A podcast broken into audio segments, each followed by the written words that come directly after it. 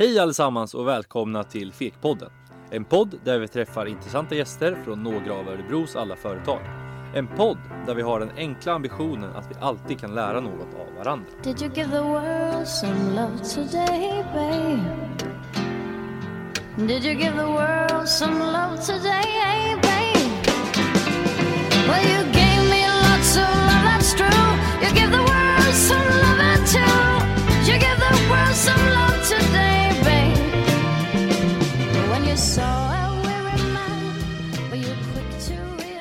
I dagens avsnitt av Fekpodden fortsätter vi att belysa ekonomen som yrkesroll och vi träffar Oskar Forsman som jobbar på företaget Suzuki Garphyttan. Han valde efter sin examen att söka ett traineeår och menar att det är det bästa man kan göra, både för att lära mer om ett företag i sin helhet, liksom att fortsätta det lärandet som påbörjats på universitetet. I hans roll idag så arbetar han både med kvalitetsfrågor och kundkontakter, vilket han berättar mycket mer om i avsnittet.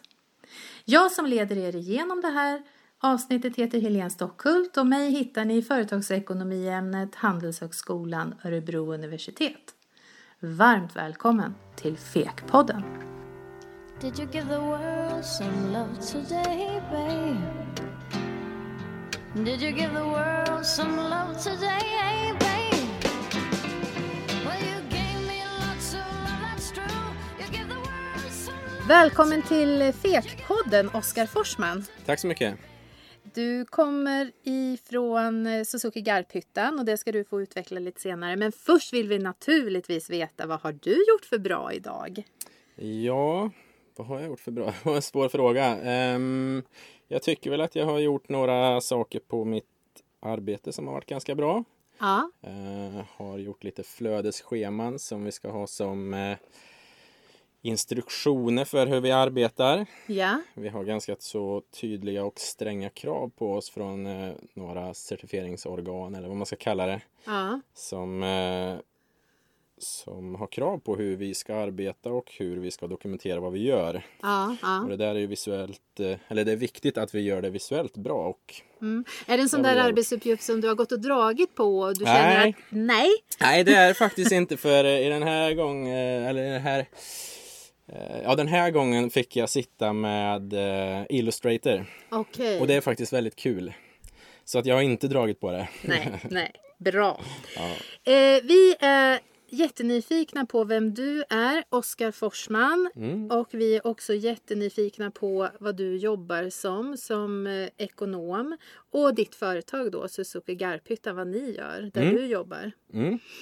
Ska vi börja med dig då kanske? Ja, Vem är Oskar Forsman? Ja, vem är Oskar Forsman? Eh, rent spontant så skulle jag säga en eh, rastlös eh, 30-åring som eh, Ja, rastlös eh, skulle jag säga och eh, ja, ganska kreativ. Eh, just i dags, om man ska definiera utifrån vad jag jobbar med så jobbar jag i dagsläget som ingenjör. Eh, jag är ekonom i utbildning och har även en examen inom kommunikation, retorik. Eh, annars är jag väl lite mångsysslare, syr en del, eh, bygger för tillfället hus. Okej, Eh, vart då? och så. Jag bygger det ute på en bondgård utanför Örebro. Ja, Eh, det finns ett koncept som är taget från Amerika framför allt som kallas Tiny House. ja. Man bygger hus på, på hjul, eller vad man ska säga. Jaha. Så jag köpte ett eh, lastbilssläp för några, eller något år sedan och eh, hade det som verkstad till min båt. Och sen eh, så eh, fick jag för mig att jag skulle göra ett hus så att jag började bygga på det i augusti. Och nu håller jag på att bygga kök här och så är det där. Så att det är, ja. Du låter som en kreativ person, Ja. förutom att du beskriver dig som rastlös då. Ja, nej men jag är nog ganska kreativ, det tror jag. Ja. Eh, ja, Eh, en kreativ ekonom med andra ord. Jag tänkte eh, fem snabba med Oskar Forsman. mm. För att för kanske höra det där du inte sa. ja just det. Siffror eller ord? Eh, ord. Ord Mm. som ekonom. Ord. Behöver vi ord som ekonomer? Eh, ja men absolut. Det är, väl, eh, det är väl ord man når fram till människor med. Ja, Eh, det går inte att komma med massa siffror utan att kunna förklara dem. klokt. Mm. Bra. Matlåda i glas eller matlåda i plast? Eh, ja, glas, det finns inget alternativ. Nej, har du matlåda överhuvudtaget? Eh, eh, nej, det har jag inte köpt i år faktiskt. Det har jag inte. Nej, men om det skulle vara så så väljer du glas. Ja, absolut. Är du en person som försöker tänka på hållbara lösningar i allt du gör? Eh, jag försöker nog inte bara utan jag gör det. Ja. Eh, det liksom eh, går inte att blunda för den aspekten. Nej, verkligen inte. Chef eller medarbetare? Eh, men både och Ja, skulle jag säga. Det, jag är ju inte chef i dagsläget. Eh, men eh, om det finns en rolig roll och eh, om man kan vara en bra medarbetare samtidigt som man är chef. ja, då blir jag nog gärna chef. Annars kan det kvitta. ja. Spex eller allvar? Spex. Spex. Eh, blandat med allvar. Ja. Eh, Eh, var du med i studentspexet? Nej, ap- nej oh, sånt spex, då får det vara allvar. Väldigt Ja. allvar. Okej. Ja. Nej, jag skojar bara. Mm. Eh, spex eller allvar? Ja, men lite spexig men med en gnutta allvar i dig alltså. ja, alltså man kan ju fortfarande vara seriös även om man försöker ha kul samtidigt. Absolut. Det är väl så jag vill Absolut. förklara det. Jobba i grupp eller jobba individuellt? Det beror helt på vilken gruppen är Ja. Eh, och vilken uppgiften är. Mm. Eh, gäller det kreativt arbete eh, så jobbar jag nog gärna själv kanske. Eller jag vill gärna få ett utrymme att jobba själv i en grupp och det är väl kanske det som är mm, ja, men beroende på vilken gruppen är då. Ja, ja precis. Eh, Är du, är ni, ni, du ska få berätta Mm. mycket mer här nu, men är ni en stor arbetsgrupp som du tillhör idag? Ja, vi är ju idag vet jag inte om vi är 300 anställda kanske. Mm. Och eh, jag skulle väl säga att eh, hela företaget är en grupp. Det går Ja. inte att isolera olika avdelningar och så utan eh, det enda svaret man kan svara på en sån sak är väl att eh, vi är 300 i en grupp som ska göra något. Mm. Ni jobbar tillsammans? Ja, sen förstår jag att vi har olika, jag förstår ju vad du är ute efter. Vi, Mm. Den avdelningen jag är på kallas kvalitet. Vi Mm. jobbar med kvalitetsavvikelse framför allt. Mm. Eh, och eh, vi, eh, vi är väl sex stycken tror jag. Okej. Ja, och det är en väldigt bra grupp. Ja. Härligt. Då, Oskar. Eh, Suzuki Garphyttan jobbar du på. Det ligger ju i Garphyttan här utanför Örebro. Hur länge har du gjort det? Jag började där i september 2018 så det är väl eh, cirka ett och ett halvt år nu då. Ja, okej. Och i september 2018, var det då i 2018 som du tog din civilekonomexamen eller? Ja, jag tog examen där i juni 2018 Ja. och sen började jag på hösten där då. ja. Gick du civilekonomprogrammet eller gick du ekonomprogrammet? Eh, inget dera skulle jag Ja, säga. Jag eh, började med, eller min studietid började väl med att jag skulle läsa FEK A.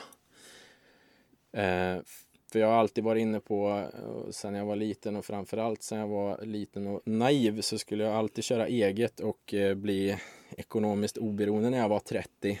Ja. Och då tänkte jag, ja, men fasen lite ekonomi kan väl ändå vara bra att ha så att man vet hur man ska redovisa siffror och sådär. Ja. Eh, Men det här med ekonomiprogrammet eller företagsekonomi som ämne, det är ju väldigt mycket mer än bara siffror. Jag menar, jag har läst Verkligen. sju och ett halvt poäng redovisning.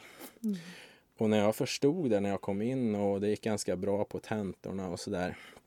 Då förstod jag, men det här ska jag läsa allt som går. Ja. Och sen började jag läsa FEK A och FEK B som fristående kurser. Ja. För jag ville sätta ihop mitt eget program och bli lite Ja. unik om man ska säga så. Mm. Eh, och sen började jag läsa retorik och kom in på det programmet. Mm. Och så satte jag ihop mina egna kurser fram till, ja, det pluggade i tre år. Och då kom jag in på master i ekonomi då. Mm. Så nej, jag har inte läst civilekonomprogrammet eller ekonomiprogrammet men jag har ju läst de kurserna som ingår där då. Ja.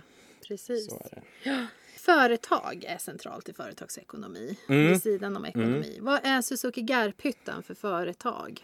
Ja, Suzuki Garphyttan är ju ett jättegammalt företag eh, med anor från Ja, Garphyttan nämndes väl redan på 1500-talet tror jag. Men eh, om man säger i början av 1900 då så blev vi ett tråddrageri. Och eh, innan jag kom dit upp så hade jag liksom ingen aning om vad ett tråddrageri är.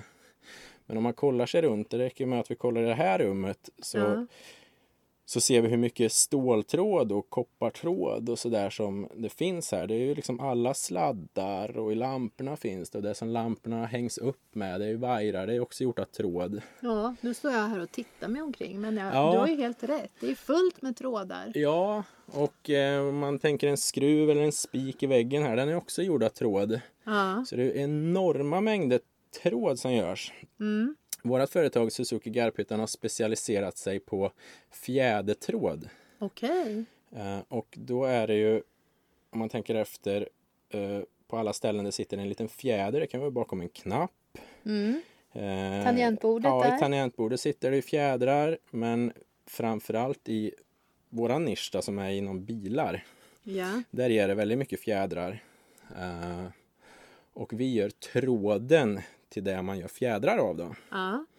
Eh, Okej. så, och det, det har vi gjort ganska länge och är eh, ja, fantastiskt duktiga på. Ja. Eh, Hur många, sa, du sa det, du sa siffran tror jag. Hur många är ni som jobbar på det här företaget? Suzuki Garphyttan? Ja, i Sverige så är vi väl ungefär 300 drygt nu tror jag. Ja. Vi har haft ett varsel här i höstas, eh, tyvärr, där vi har fått säga upp lite folk. Eh, innan det så var vi runda slängar 350 till 400 personer. Ja. Nu vet jag inte riktigt hur många som tyvärr fick gå. Nej. Men eh, jag skulle säga i, i dagsläget ungefär 300. ja. Och då sa du i Sverige? I Sverige ja. Eh, vi har en produktionssajt i Sverige här i Garphyttan då. Mm. Sen har vi en produktionssajt i Mexiko. Jag vet inte riktigt hur många anställda vi är där men jag skulle tippa på ett 70-tal. Okej. Sen har vi South Bend i USA. Mm. Där är det väl, ja kan det vara 70, 80, kanske 100. Mm. Eh, give or take. Jag är inte riktigt säker på de här siffrorna. Sen har vi även en sajt i Kina, i Suzhou. Ja. Eh, och där är vi väl ja, men i runda slängar samma som de andra två. Då. Mm. Eh, och sen har vi en säljenhet i Düsseldorf. Mm. Eh, och får jag inte glömma, vi har en, eh, en enhet i Leeds. Okej. Eh, den är mindre och kanske 40-50 anställda. Mm. Jag, vet, jag är osäker på de här siffrorna, men de är mindre än vad vi är i Sverige i alla fall. Ja. I Sverige omsätter vi ungefär i runda slängar en miljard och koncernen tillsammans dryga två miljarder. Okej. Så då, ja. Då förstår vi att det är ett stort företag, ett stort tillverkningsföretag. Ja. Och vi vet nu också vad ni tillverkar. ja, Tråd. tråd ja, Okej. exakt. Ja. Och den här tråden finns i, i väldigt mycket som vi Mm. omger oss med alltså. Absolut. Eh, Mm. Framförallt bilar och eh, lite så. Men eh, Mm. ja, många andra spännande produkter också. Ja. Eh, du är då, eh, ser du på dig själv som ekonom? Ja, det där beror ju lite på eh, vem som frågar. Eh, frågar en ekonom om jag är ekonom så ja, det är jag, för den förstår vad som ligger i begreppet. Men det här är ett litet problem tycker jag som, som eh, ja, men, ekonomifältet eller institutionen får arbeta lite med. För Ja. det är till och med eh, rekryterare på rekryteringsfirmor som tror att en ekonom bara arbetar med redovisning. Ja. Jag får, vem den är så får jag alltid förklara att nej, jag har läst sju och ett halvt av mina sex år ja. redovisning. Jag känner igen det. Kan Ja. säga. Som lärare inom ledarskap och organisation så känns Ja. det igen lite grann faktiskt. ja att, men verkligen. att det där traditionella tänket eller det som man har med sig i gamla strukturer Mm. och liksom eh, rent logiskt så, vad en ekonom gör, det handlar om siffror. Men jag är den första att skriva under på det här pappret. Ja, men exakt, exakt. Mm. Hur har eh, din resa sett ut från examen fram till nu? Eh, då tänkte jag att nu ska jag ta tre månader ledigt innan jag ger mig in på eh, ett nytt spår i livet här. Jag hade ju det här jobbet klart innan examen. Jag tror att det var klart i mars eller april. Okej, ja. Eh, och eh, då när jag tog examen så såg jag fram emot en fin sommar innan jag skulle ut och göra vad andra kallar karriär. Ja, Eh, jag gillar inte begreppet men eh, jag förstår vad man menar. ja. Och eh, tänkte väl mer eller mindre att eh, nu ska jag prestera så att jag kan ta mig dit jag vill. Mm. Eh, och eh, jag vet väl egentligen inte vart jag vill än idag eller Nej. så. Men eh, jag vill i alla fall kunna öppna så många dörrar som möjligt. Och kliva in i där jag känner för. Mm. Mm. Och därför började jag, eller jag sökte ganska många traineeprogram. Ja. Varav ett var på Suzuki Garphyttan då. Jaha. Så jag började ett traineeprogram där.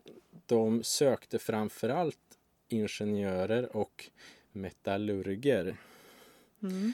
Jag eh, gjorde dock en bra intervju och jag hade väl en profil som de tyckte var spännande. Mm. Så jag var väl mer eller mindre den första ekonomen som har gått det här traineeprogrammet då. Okej. Eh, och jag, jag har känt att det har varit en jättebra förlängning på utbildningen för traineeprogram har inneburit att jag har kommit in i företaget, fått vara på flera olika avdelningar Ja. eh, och eh, ta tag i projekt som jag har varit intresserad av. Det har varit väldigt fritt Ja. och det har givit mig väldigt mycket. Dels har det givit mig en förståelse för det jag har studerat men också en väldig kunskap om just företaget jag är på.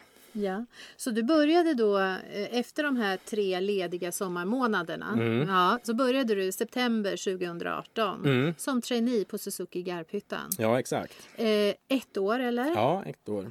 Mm. Vad gör man på ett traineeprogram?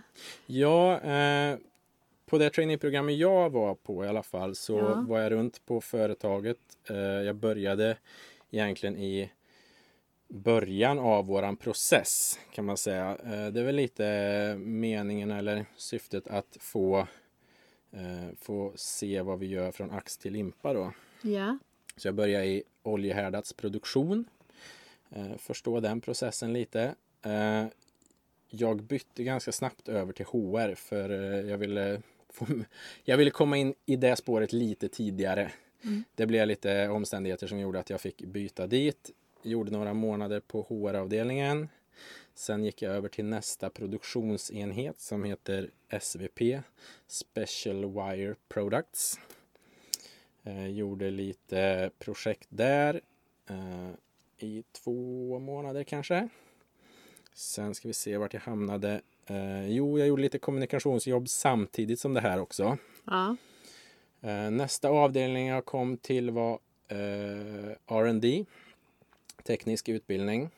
Eh, där fick jag vara med och göra lite räkneprojekt och räkna på hur vi kan effektivisera våra processer och eh, ja, mm. eh, förstå våran produktion och hur den skulle kunna bli bättre då helt enkelt. Mm. Eh, efter det kom jag till sales. Eh, där drog jag igång lite säljprojekt för att finna lite nya kunder. Och, ja, alltså det var ju någonting som kan vara nyttigt för företagen men det var väldigt mycket också för att jag skulle lära mig. Mm. Eh, hur långt var det? Ett år? Eller? Ett år var programmet ja. Ja, Mm. och då är du anställd under hela det här året. Ja absolut, jag är anställd och får lön som om jag Ja. som vanligt. Så. Och eh, det låter ju lite grann som att du fick en eh, utbildning, en mini, eh, ett miniprogram av mycket Mm. av det som du har berört under utbildningen men mycket mer konkret och praktiskt. Ja, precis. Eh, I mitt traineeprogram så har det inte inneburit väldigt mycket sådana här klassiska utbildningar. Däremot så fick jag väldigt fria tyglar att eh, praktisera det jag har studerat. Ja. Så jag, eh, jag sa att Nej, men nu vill jag vara på den här avdelningen för jag vill arbeta med det här. Jag vill förstå det här bättre. Jag vill förstå hur eh, vi kan förbättra vår interna kommunikation. Och så fick jag dra igång ett projekt med det. Är det så att du känner att du att, att du- fick liksom ett års betald praktik för Ja, att ja, kunna ja. utveckla dina kunskaper och på, på något sätt då in, introduceras på ett, ett ganska... Ja, det, ja, men det skulle jag säga.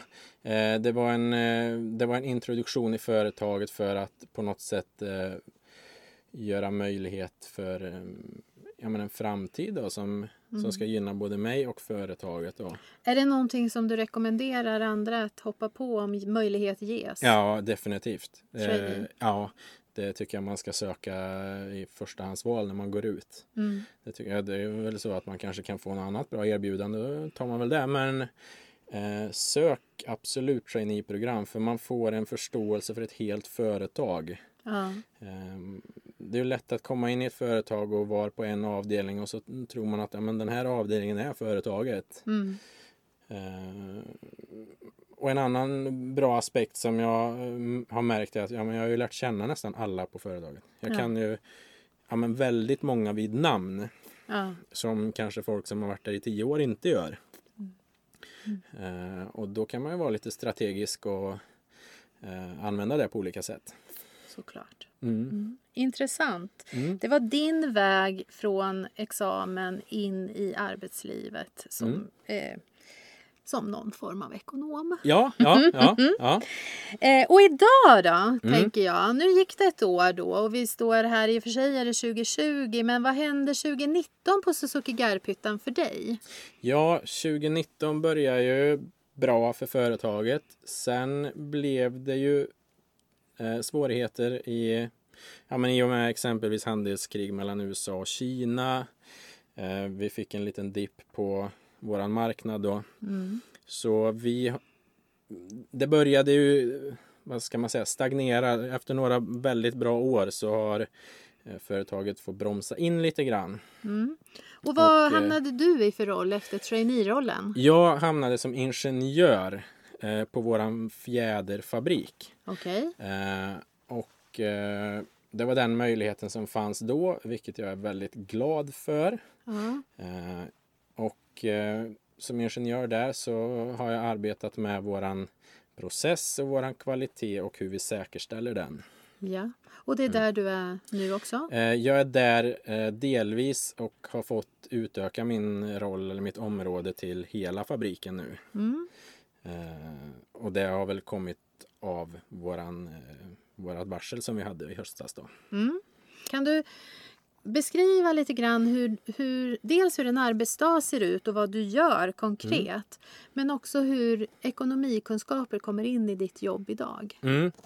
Eh, ja, jag skulle säga att eh, mina kunskaper från universitetet är en väldigt stor del av vad jag gör. Eh, och eh, det, det jag framför allt tycker att jag har nytta av det är ju det här eh, kapitlet metod.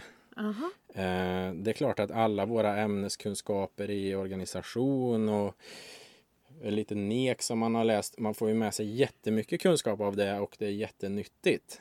Men det är ganska sällan som just de specifika kunskaperna är i en specifik roll kanske. Det, det kan ju vara lite svårt att träffa rätt där.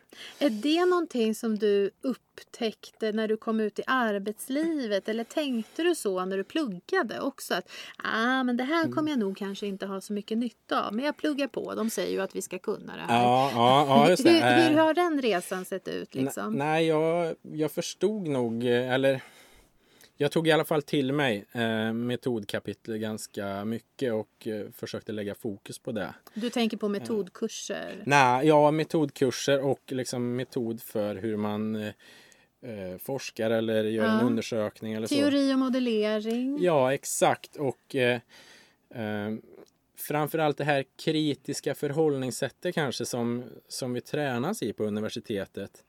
Eh, att eh, allting är kanske inte som det ser ut. Eh, och då i metod för ja, men hur ser det faktiskt ut och är det så här det faktiskt ligger till? Någon kommer med en avvikelse av något slag och säger ja men det beror på det här. Eh, om man har då en bra grund i metod så kan man gå en vända till och ja, är det så här verkligen eller kan det bero på det här och det här och det här? Okej, vilket bra Eh, exempel. Ja, och I det... din vardag på ja. hur det här förhållningssättet faktiskt eh, kommer till nytta. Ja, exakt. Och det är väldigt ofta det är så. Eh, sen är det väl klart att jag har jättegod kunskap ska jag inte säga, men jag har väldigt god användning för eh, egentligen allt jag har läst. Mm. Men det som man kan sätta finger på eh, rent direkt så är ju just den här metoden och kritiska förhållningssättet till saker och ting. Mm. Eh, det tycker jag har hjälpt mig enormt mycket. Och vad är det då du gör en arbetsdag? Ja, en arbetsdag. Då kommer jag till jobbet, eh, hämtar en kopp kaffe såklart. Eh. Gnabbas lite med mina rumskamrater Morgan och Mika. Eh, de är fantastiska. Eh, sen börjar jag med att öppna min mail. Eh, då brukar jag ha fått några mail från några kunder. Eh, kanske tyvärr och lite för ofta just för tillfället så har vi haft några avvikelser eh, på våran tråd. Eh, och då får jag börja med att ge dem ett bra svar så att de blir nöjda. I första läget. Absolut. Eh, och sen förklara läget, varför det har blivit så här eller varför det kan ha hänt i alla fall. Vet du det då eller börjar du direkt ett detektivarbete med dina... Ja, jag börjar ju direkt... Kunskaper härifrån. Ja, det börjar, ja, jag börjar ett detektivarbete men framförallt så hör jag av mig till mina kollegor. Mm. Vad kan det här bero på? Eh, och ja, men ganska ofta så vet vi ju inte Nej. varför vi har en repa på tråden eller sådär. Och då får man ju ge dem ett diplomatiskt svar och be dem skicka prover. Mm. Sen kommer proverna några dagar efteråt och då går jag med dem till vårt labb och gör några små undersökningar. Ja.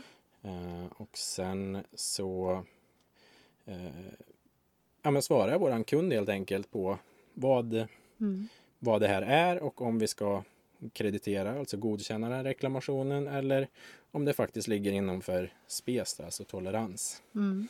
Det är ena delen av min tjänst. Den andra delen är att jag är fortfarande kvar på eh, fjäderfabriken. Ja. Där eh, arbetar jag med att eh, säkerställa vår kvalitet. Eh, och i dagsläget innebär det att eh, logga det vi arbetar med. Eh, finns det några avvikelser då gäller det att ta actions på det om det behövs. Eller om man tänker ja men det här kan ha berott på Mm. någonting förklarligt och det är ju inte bra men ingen eh, skada skedd och kanske ingen fara. Mm. Och vi tillverkar väl i runda slängar, ja men låt säga mellan 200 och 250 000 fjädrar i veckan. Eh, och vi har ett par eh, avvikelser där vi skickar felaktig fjäder till kunderna per år. Mm. Eh, och ja, blir det bara en eller två eller tre fjädrar till våra kunder som är fel så blir det ett väldigt liv för det kan bli väldigt stora konsekvenser. Mm. Mm. Och för att hålla en produktion och en process inom goda ramar där och på ett sätt som eh, gör att vi producerar på ett säkert sätt, Mm. både för oss och våra kunder, så krävs det att vi loggar och eh, ser till att vi följer instruktioner och så vidare. och så vidare. Mm. Hur skapar man en helhetsförståelse för vad det här betyder för kunden i hela er organisation uppe i Garphyttan? För jag gissar att man behöver liksom ha ett helhetstänk på något sätt. Ja, verkligen. Då är det ju flera olika aspekter. Det gäller ju att förstå marknad och eh, vad, mm, alltså hur vi förhåller oss till kunder och hur kunder förhåller sig till kanske deras konkurrenter Mm. och vad det våra kunder kräver av oss. Vi har väldigt tajta samarbeten. Mm. Eh, sen är det också att förstå men vad är viktigt för våra produkter. Ja. Vad, vad krävs för att våran tråd ska bli hålla toppklass varje gång vi gör den? Ja, alltså jag måste bara få fråga, du är ju gammal student här. Mm. Kommer du ihåg ett fall som vi ha, hade på, jag tror det var FEK A, med Siv och Sture när ni går in i olika roller och så är det läkemedel som inte kommer fram till företaget? Nej, nej, du det gör gjorde inte det! Nej, det kommer jag inte det, ihåg. Alltså det är precis det här vi Ja, liksom pratar okej, om i ja. olika roller. Mm. Hur ska vi ta fram vems, inte kanske Mm. vems fel, utan Mm. hur, hur resonerar den? Varför resonerar den som den gör i den här rollen på det här Ja. företaget? Och så liksom har vi de diskussionerna. Och ibland så brukar vi säga det att den här Siv och Sture-caset, det börjar bli rätt så gammalt. Mm. Men när jag hör dig, Mm, det mm. här jobbar du med varje dag. Ja, 2020, Mm. mars 2020. det kanske är så att det finns ändå lite eh, universella problem i ett företag som man oavsett Mm. vad man har för roll kan behöva förhålla sig till och sätta sig in i och så vidare. Det, det, det var min lilla Ja, vinkling på det här. ja och det, det blir man ganska klar över ganska fort när man eh, kommer till ett sånt här företag och förstår relationerna mellan eh, kund och företag. Ja. Eller kund och leverantör då. Eh, att eh, vi, vi får ju mycket eh, kommentarer och krav från våra kunder att vi ska bli bättre eh, för att kunna leverera till dem och vi försöker leva upp till det. Och de har ju, det är mycket krav som är att, ja, men hur arbetar ni i er process? Hur förbättrar ni er hela tiden? Mm. Och det är våra kunder som kommer och kräver det. Det är ju liksom Mm. de som ställer krav på oss Mm. att vi måste bli bättre. Eh, och det är ju inte bara vi själva. Nej. Har du ett roligt jobb? Ja, absolut. Jag har ett roligt jobb. Eh, det är mer eller mindre kul i perioder skulle jag säga. Som alla jobb kanske? Ja, ja men absolut. Ja. Som alla jobb. Eh, eh, just i dagsläget så skulle jag säga sådär. Ja. Sen kommer det perioder då det är väldigt roligt. Ja. Fjäderfabriken är när jag har varit ingenjör där nere och när det har hänt när det har, när det har blivit lite het luft. ja. Då är det fantastiskt kul. Du duckar inte för hetluften? Nej, jag tycker det är väldigt skojigt när det händer lite grejer. Ja. Eh, sen är det ju såklart... Eh, Var du förberedd på det eh, när du tog din examen? Alltså på att det faktiskt kan bli lite eh, hetluft eller ibland brukar man kalla det konflikter. Det behöver inte Ja. gå så långt att Ja. det blir konflikter. Var, hur, kände du dig rustad för den delen av arbetslivet? Ja, men det tycker jag. Och sen eh, den hetluften jag menar är inte att vi har en konflikt med våra eh, kunder utan det är mer att vi eh, ska undvika en konflikt. Ja. Eh, det är kanske inte ens så att våra kunder har ja, men märkt att vi har haft något fel eller ja, men det finns ingenting som kanske påverkar dem.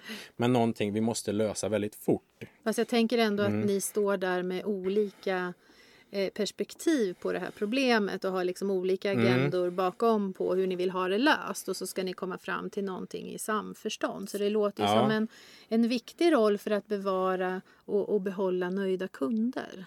Ja, men, ja, men absolut, absolut. Eh, det är en jätteviktig roll. Men jag skulle säga att eh, rollen i sig är ingenting utan eh, stödet runt omkring och min grupp. Liksom. Det Nej, precis. eh, så. Eh, vad behöver du vara bra på i ditt jobb? Eh, kommunicera, Kommunikation? eh, kritiskt tänkande och vara analytisk. Ja.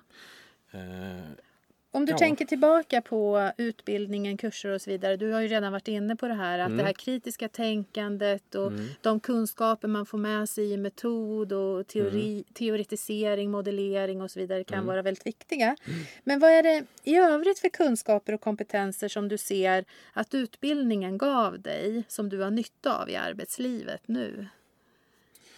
Eh, ja, en väldigt massa såklart. Eh, något exempel som jag inte tagit upp redan, jag vet inte. Men det, alltså det är ju det här eh, en analytisk förmåga som jag definitivt inte hade innan. Nej. Eh, det är ju eh, det är en väldig skillnad från hur, hur det var innan jag började universitetet och hur mitt tankesätt var efter. Ja.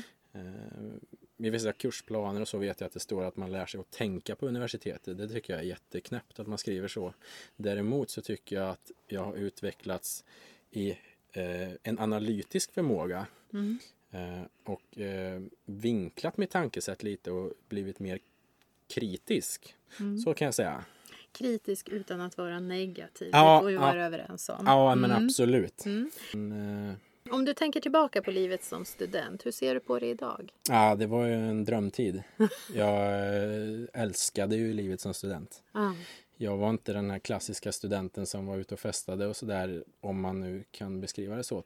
Tyvärr kan jag kanske tycka. Mm. Eh, jag pluggade väldigt mycket, men det var ju en fantastisk frihet som man hade. Mm. Du la upp din dag själv, förutom den struktur som kurserna gav dig. Ja, exakt så. Sen eh, har jag ju arbetat, eller sen jag började så, jag jobbade ju några år innan jag började studera. Mm. Och eh, jag försökte hålla samma struktur när jag pluggade. Jag pluggade bara när jag var i skolan. Mm. Sen var jag i skolan minst åtta timmar per dag. Ja. Men när jag gick hem då, alltså, jag pluggade ingenting. Nej.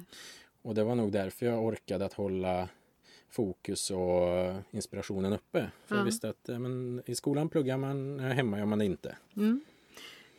Hittar du det förhållningssättet själv? Liksom det passade dig? Är det viktigt att man bygger upp något som passar sig själv? Eller? Ja, absolut. Det är klart att det är jätteviktigt att man gör det som passar sig själv på det viset. Mm. Eh, Jag var väl lite, jag är väl lite så att jag kan, kan nog eh, göra saker hur mycket som helst egentligen. Mm. Eh, Och visste väl att om jag inte sätter några gränser för mig själv så kanske jag känner att nu kommer jag hem, nu måste jag plugga och sådär. Men när jag bestämde mig för att jag pluggar bara i skolan, Mm. då var det så men då måste jag gå dit för att plugga. Hur ser du på ditt framtida arbetsliv? Vad är det för utveckling du skulle önska? Ja, men så här, jag har ju kommit in i det här företaget som ingenjör och har väl eh, tyckt att det har varit väldigt bra för det har givit mig en erfarenhet som ja, men, jag kan tänka mig är lite svår att få annars. Eh, så det är jag väldigt glad för, men eh, jag skulle nog vilja in mer på spåret marknad och mer på sånt som jag har studerat. Ja. Jag är jätteglad att jag har gjort det här och eh, eh, känner att det är en fantastisk möjlighet jag haft. Kan du sätta fingret på vad det är du har lärt dig under de här, ja men det är ju två år då nästan som Mm. traineeåret och sen det här året när du har jobbat mycket med kvalitetsfrågor Mm. och kundservice och reklamationer och Mm. lösa problem och vara detektiv. Mm. Vad är det du känner att du liksom kan ta med dig från det jobbet in i marknad eller försäljning? Eh, ja, men framförallt att eh, ha varit i produktion och förstå problematiken och även möjligheterna som finns. Ja. Eh, hade jag kommit direkt till marknad så hade jag ja, men exempelvis åkt ut och raggat upp några kunder och tänkt ja men det här blir jättebra, nu sätter vi igång och producerar. Mm. Eh, nu när jag varit på golvet, eh, eller vad man ska kalla det, ute i produktion, Vid maskinerna Ja, liksom. vid maskinerna Mm. och eh, så, så förstår jag att det är så himla mycket att tänka på innan man bara kan Mm. göra någonting. Är det ett råd du skulle vilja ge till andra som snart Ja, mitt, tar examen eller går Ja. ut i arbetslivet? mitt råd till andra är att eh, försök att vara på andra avdelningar än den du satt på Mm. och eh, förstå problematiken. Det är inte första gången jag hör det. Särskilt eh, många som liksom säger ja men vi vill jobba strategiskt var det någon annan gäst här i Fekpodden som sa. Mm. Ja men det kanske är först när man förstår det operativa Ja. som man också förstår vad det är att jobba Mm. strategiskt eller kanske vad det kan bli, hur man kan Mm. tänka för att vara strategisk. Ja men exakt och det är ju det är ju så och det är ju även om man nu efter det här skulle tycka att ja men det är väl bara att vi gör det här eh, som jag kan vara som person eh, tyvärr i vissa avseenden och bra i andra. Men då vet jag också hur jag kanske ska lägga upp mina argument när jag för fram det här till de som faktiskt ska tillverka det. Mm. Eh, och försök- Orden kommer tillbaka där. Ja, absolut. Orden och kommunikationens betydelse. Ja, absolut. Och det är eh, A och O i alla avdelningar eller alla tjänster jag haft här nu. Mm. Mm.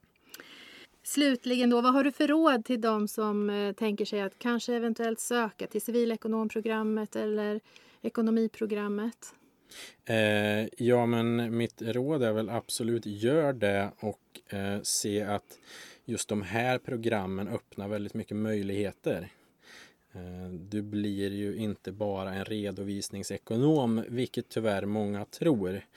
Eh, som jag har känt med den utbildningen jag har så har jag blivit eh, i princip lite allt och ingenting. För mig har det varit väldigt bra för då betyder det att ja, men jag har inte satt några begränsningar i vad jag kan jobba med. Mm. Visst, jag kan inte bli läkare, jag kan inte bli psykolog så sett. Men jag menar, jag jobbar som ingenjör idag, eh, kommer förhoppningsvis komma in på marknad så småningom.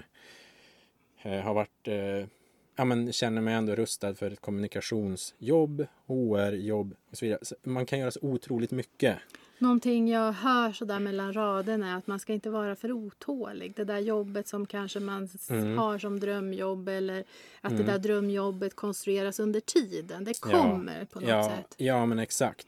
Sen tycker jag att man, eh, och det har jag försökt vara, eh, att man ska vara tydlig med vad man tänker sig när man kommer till en arbetsplats. Mm. Eh, Och jag har varit tydlig med mina arbetsgivare att det här tänker jag mig och jag vill att vi diskuterar fram en lösning på det. Mm. Mm. Eh, Och eh, ibland går det och ibland eh, så finns det omständigheter som man får förklara det för sig. Och mm. som jag absolut har kunnat godtagit i de avseenden som jag har fått eller inte fått som jag velat. Mm. Det är ett givande och tagande och det handlar Ja. om att liksom hela tiden i arbetslivet ge och ta på det sättet. Absolut. Mm. Vad ska du göra när du går härifrån Fekpoddstudion? Ja, då ska jag åka och köpa en klase bananer på Willys tänkte jag. Ja. Sen åker jag ut och eh, börjar... Köper du ekologiska? Ja, absolut. Ja. Finns inget eh, alternativ Nej. för mig. Mm. Eh, hoppas att eh, det snart inte finns några alternativ för någon annan heller. Nej, precis. Eh, sen åker jag direkt ut till mitt eh, bygge och börjar bygga kök. Jaha. Ja. Då önskar jag dig lycka till med ditt köksbygge på jul. ja, tack så mycket. Och tackar jättemycket för att du kom och Ja. besökte oss. Tack så mycket.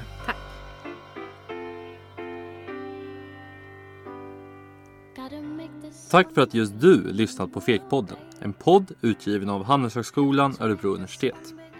Har du tankar och idéer om innehållet i Fekpodden? Eller har du kanske förslag på en spännande gäst att bjuda in? Skicka ett mejl till info Men följ gärna Fekpodden på Instagram så att du inte missar några intressanta gäster och avsnitt. Vi ses!